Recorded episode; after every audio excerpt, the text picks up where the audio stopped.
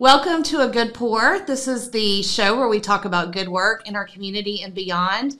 Today we have Katherine Louw, Executive Director of the Carolyn Smith Foundation, joining us. Welcome, Katherine. Thank you. Thanks for having me. Uh, it's a joy to have you. Can you tell us a little bit about the Catherine Smith Foundation and your work in general? Yes, um, I joined the Carolyn Smith Foundation in August of 2021. So I just celebrated my second year anniversary with them. Um, the Carolyn Smith Foundation is a grant making organization based out of Sumner County, granting primarily in Middle Tennessee, but some nationally as well. And they have a very wide focus to grant making, um, covering animals, arts and culture, education, environment, healthcare, human services, and military and veterans. So we do a little bit of everything. Um, and my background is nonprofit fundraising, so that's kind of how I got there. Awesome. You have your marketing pitch down very well. I'm Oh, very proud of you. Thanks. Um, so I invited you. This is our very first podcast, um, very first episode of our very first podcast. So honored. Um, and I invited you for a very specific reason. Um, and I actually drove by the United Methodist Church um, in the parking lot because I was trying to cut around traffic this morning Aw. and um, thought of us sitting on the bleachers while our girls played uh, elementary um, basketball, and they now just started their freshman year. And we both were in a season of um, disinterest in our jobs, I would say, or just we weren't truly satisfied. We were missing something. Uh, we we were doing good work even then, but it was just a what else does God have for us, or what else is there? Um, and we just kind of walked those walked around the track, and we um, I, I don't even think we were praying over each other yet. Really, it was just a let's let's talk and let's get some frustrations out and let's get some dreams out. Um, but then that just grew into a, a really precious friendship with you and I. It's one of the true joys over the last 10 years for me um, to get to know you. Um, but you were around the table when I started talking, really before even um, Catherine Good Marketing Consulting started to come into play. Um, so there was frustrations with lots of jobs before that, and then um, I decided to start this business um, you know, and had a lot of just what am I doing? And so you were around the table when we decided to launch on springtime and on March 20th, first day of spring in 2021. And you've really been around the table since then. And so, um, we, I feel like we specifically prayed about, um, you know, the friends that we would need and not knowing the seasons that we were going to enter into. And, and you were there for, I think we were there for each other. Absolutely. Um, and so I, I just, for me, starting this, I wanted to go back to the roots, um, the seed, if you will, and talk about just what friendship means in good work and, um, you know, the idea that we need to pray into something and have the right people around the table for it to come to life. Um, so th- that's really the background, um, Cool. just honoring kind of that, the journey that we've both been through. Um, and as this has come along, you have also, you know, come to, you know, bring lots of life to nonprofit communities. And um, I know that there's lots of stories you love to tell about nonprofits. So you're doing excellent, good work. Um, so how do you do good work? Do good work through your nonprofit organization? Um, and then kind of just tell us a little bit about how you got involved with it because that's an awesome story too. Yes. So I think that in terms of good work, it's kind of obvious, um, but I think of good work in kind of three buckets for my life. Um, there's financial capital, which is an obvious way that I'm doing good work with the Carolyn Smith Foundation.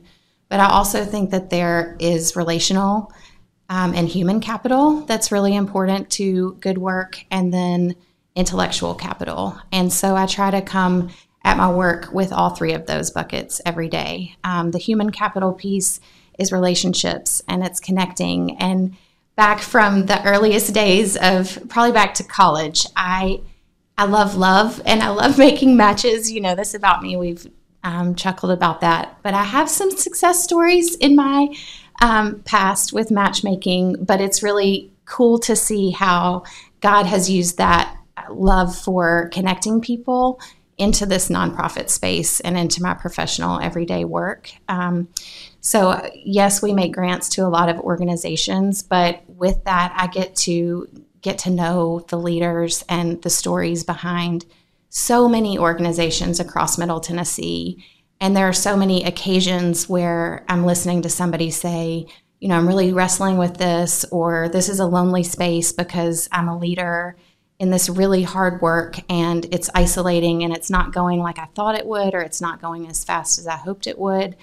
And that's hard to admit as a leader, and it's really common. And so, if I can connect that leader with another leader that is has been there, then that brings me great joy, and I think brings a lot to the table. Um, and then intellectual capital. I've been in the nonprofit space for over 20 years now. Um, and so I think that's kind of my story of how I got here. I don't know anybody that sets out to be a fundraiser.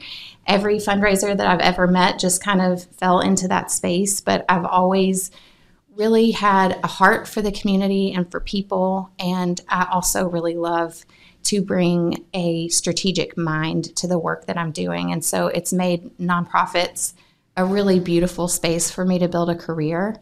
And um, I started, I just fell into a fundraising job at Vanderbilt Children's Hospital right out of college, actually as a temp for the steeplechase. They planned that event out of the Children's Hospital Development Office at the time.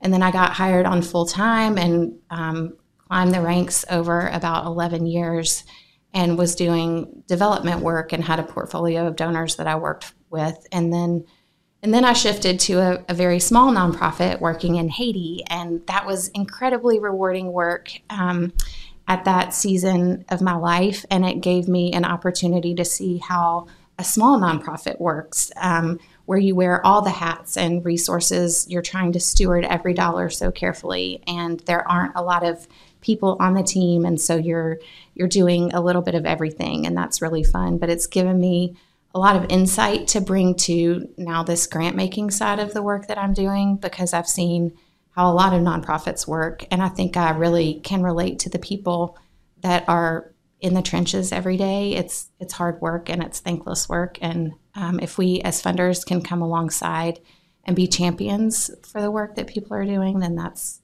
where magic starts to happen. Love that. Thank you. Can you share an example of how your business's good work has positively impacted the community? So, I wish I had like a great win for Sumner County, but I don't so far. I've been back working in this community for two years now, and I am loving it.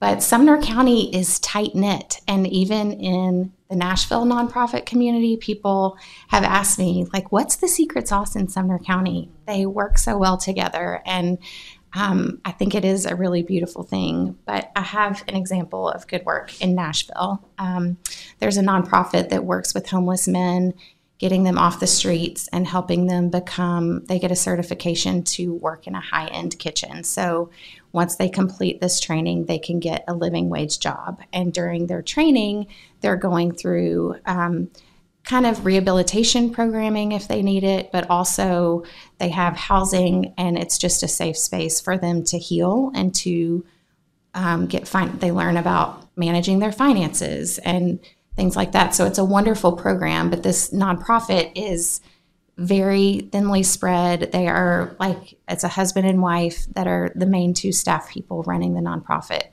and they have struggled to get their story out.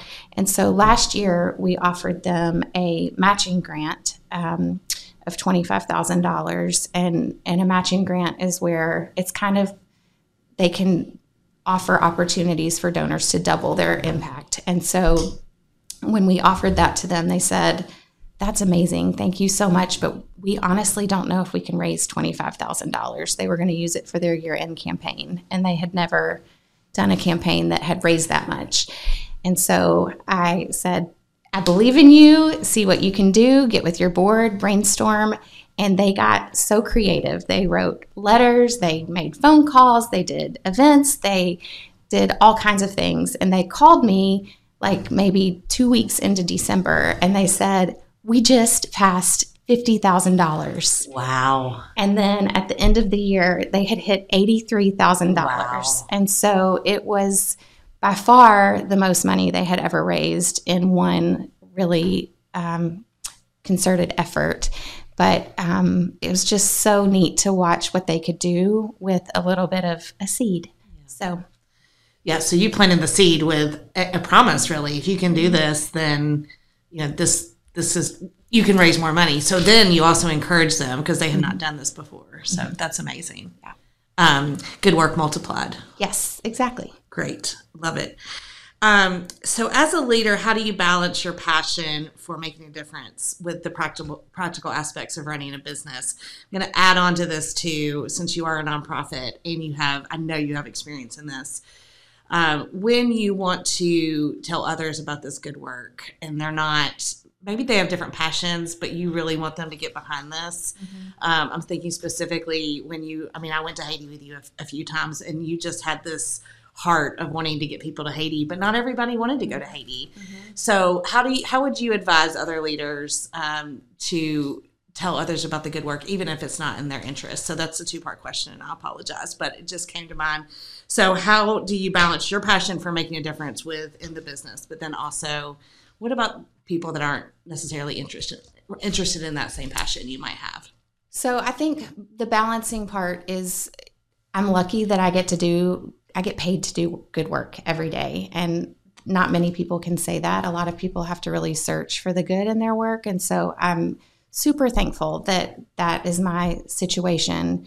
I think as I've gotten further into my career, um, the balancing part has come with understand like feeling such a heavy responsibility for stewarding the investments well and um, kind of to dip into the, the second part of your question seeing that not everybody has a passion for every cause. And just because i'm passionate about it doesn't mean that you are but i believe that god has put in all of us specific passions for a reason. And just like one nonprofit can't meet every need one donor also cannot meet every need. And so um, to invite people and give people permission to really tap into what their passions are. And a lot of times you don't know that right off the bat. You may, but not everybody knows that. And so digging deep and, and really doing the self work to discover what are the things that make my heart beat fast and and where can I say yes to opportunities to have an impact in those spaces and feeling like it's okay to say no to things that aren't right for you. That doesn't mean they're not good, but that might mean that it's for somebody else to do. And if you're saying yes and not feeling it, then you may be taking that opportunity away from someone else to shine. So, absolutely you have a heart for generosity. Tell me mm-hmm. about why that has become important to you. Really, I think it always has been there, but why is it such a presence in your life right now? I just think this culture that we live in is it moves so fast and we are I am focused on more so much there we just want to be consumers and we want the next shiny thing or we want to go on the next special vacation. Um, and I think the first time I ever went to Haiti, I went thinking that I was going to go serve the people there. And I was profoundly impacted, just even with my first trip, by feeling like I had absolutely nothing that I was bringing to those people, but they gave me so much. And so, and that first experience and every experience in Haiti that I had was so impactful. It wasn't, yes, I was going to the Caribbean, which was nice. um, but I didn't have to be in some fancy resort to feel like I was, I don't know, it filled my cup so much more to, to be giving. And so I think what I've realized as I've gotten older is that it is more blessed to give than receive. And the more that we can live with our hands open and share the things that we have, it gives us back so much more than we could ever gain for ourselves if we're if we're just focused on things that we want all the time. What about from a business perspective? If, if a business hasn't been giving um, either financially or through volunteer efforts or um, you know even just supporting their community in by attending events. Um, what is the value to a business? Do you think for them to get involved in generosity? I just think it's being connecting with your community on a not just a transactional basis, but on a much more personal basis. And I think it can probably feel scary to businesses because they get asked a lot and that can be overwhelming. And so sometimes it's easier just to say, we don't do that. But I think if you take a little bit of time to set a strategy and talk about where it would make sense for you to give back to the community or where it would be fun to give back to the community, who are your employees? Do they have kids in schools where you could support the sports? Or would it be fun to do a volunteer event with Shalom Zone or United Way as a team? Um, talking about what is right for your community or for your uh, business culture and and defining that because then once that's defined it makes it easier to say no to things that don't fit and it's not rude it's just no thank you for asking we appreciate you recognizing that we're involved in the community and knowing that we want to give back but but we are choosing to focus our energy here because that's where our passions lie who can be upset with that so. love it and then, what is one good thing that is helping you in business right now, or or your personal life, whatever you choose to talk about? One one good thing. I just think relationships, friendships are saving my life. Um, it's a, a busy time. We both have high schoolers and um, careers that are demanding a lot of us, and to have close knit friends um, that really we can be authentic with each other and share the highs and lows um, is really has been so good for me. So it's been good for me as well. Thank you for being my friend. Thank you for being a guest on the, today's show, and just continue to do good work. I love you. I love you too. Thank you. Thank you. How can we get involved in the good work that you're doing? Well, going back to the human capital piece, I talked about how I like to connect nonprofits that are doing similar work so that they can find um, relationships in the spaces that they're in. But I also think that that can be outward. I mean, not many organizations or families have the opportunity to hire someone to learn about nonprofits. And so I am happy to be a connector to anyone that an individual or a business that's looking for a nonprofit to get involved with in any of those seven areas that I mentioned for the Carolyn Smith Foundation. Um, I just love to be a connector and I'm happy to share what I've learned. Um, our website is carolynsmithfoundation.org. And so you can find me there. Great. Well, thank you. Yeah, thank you.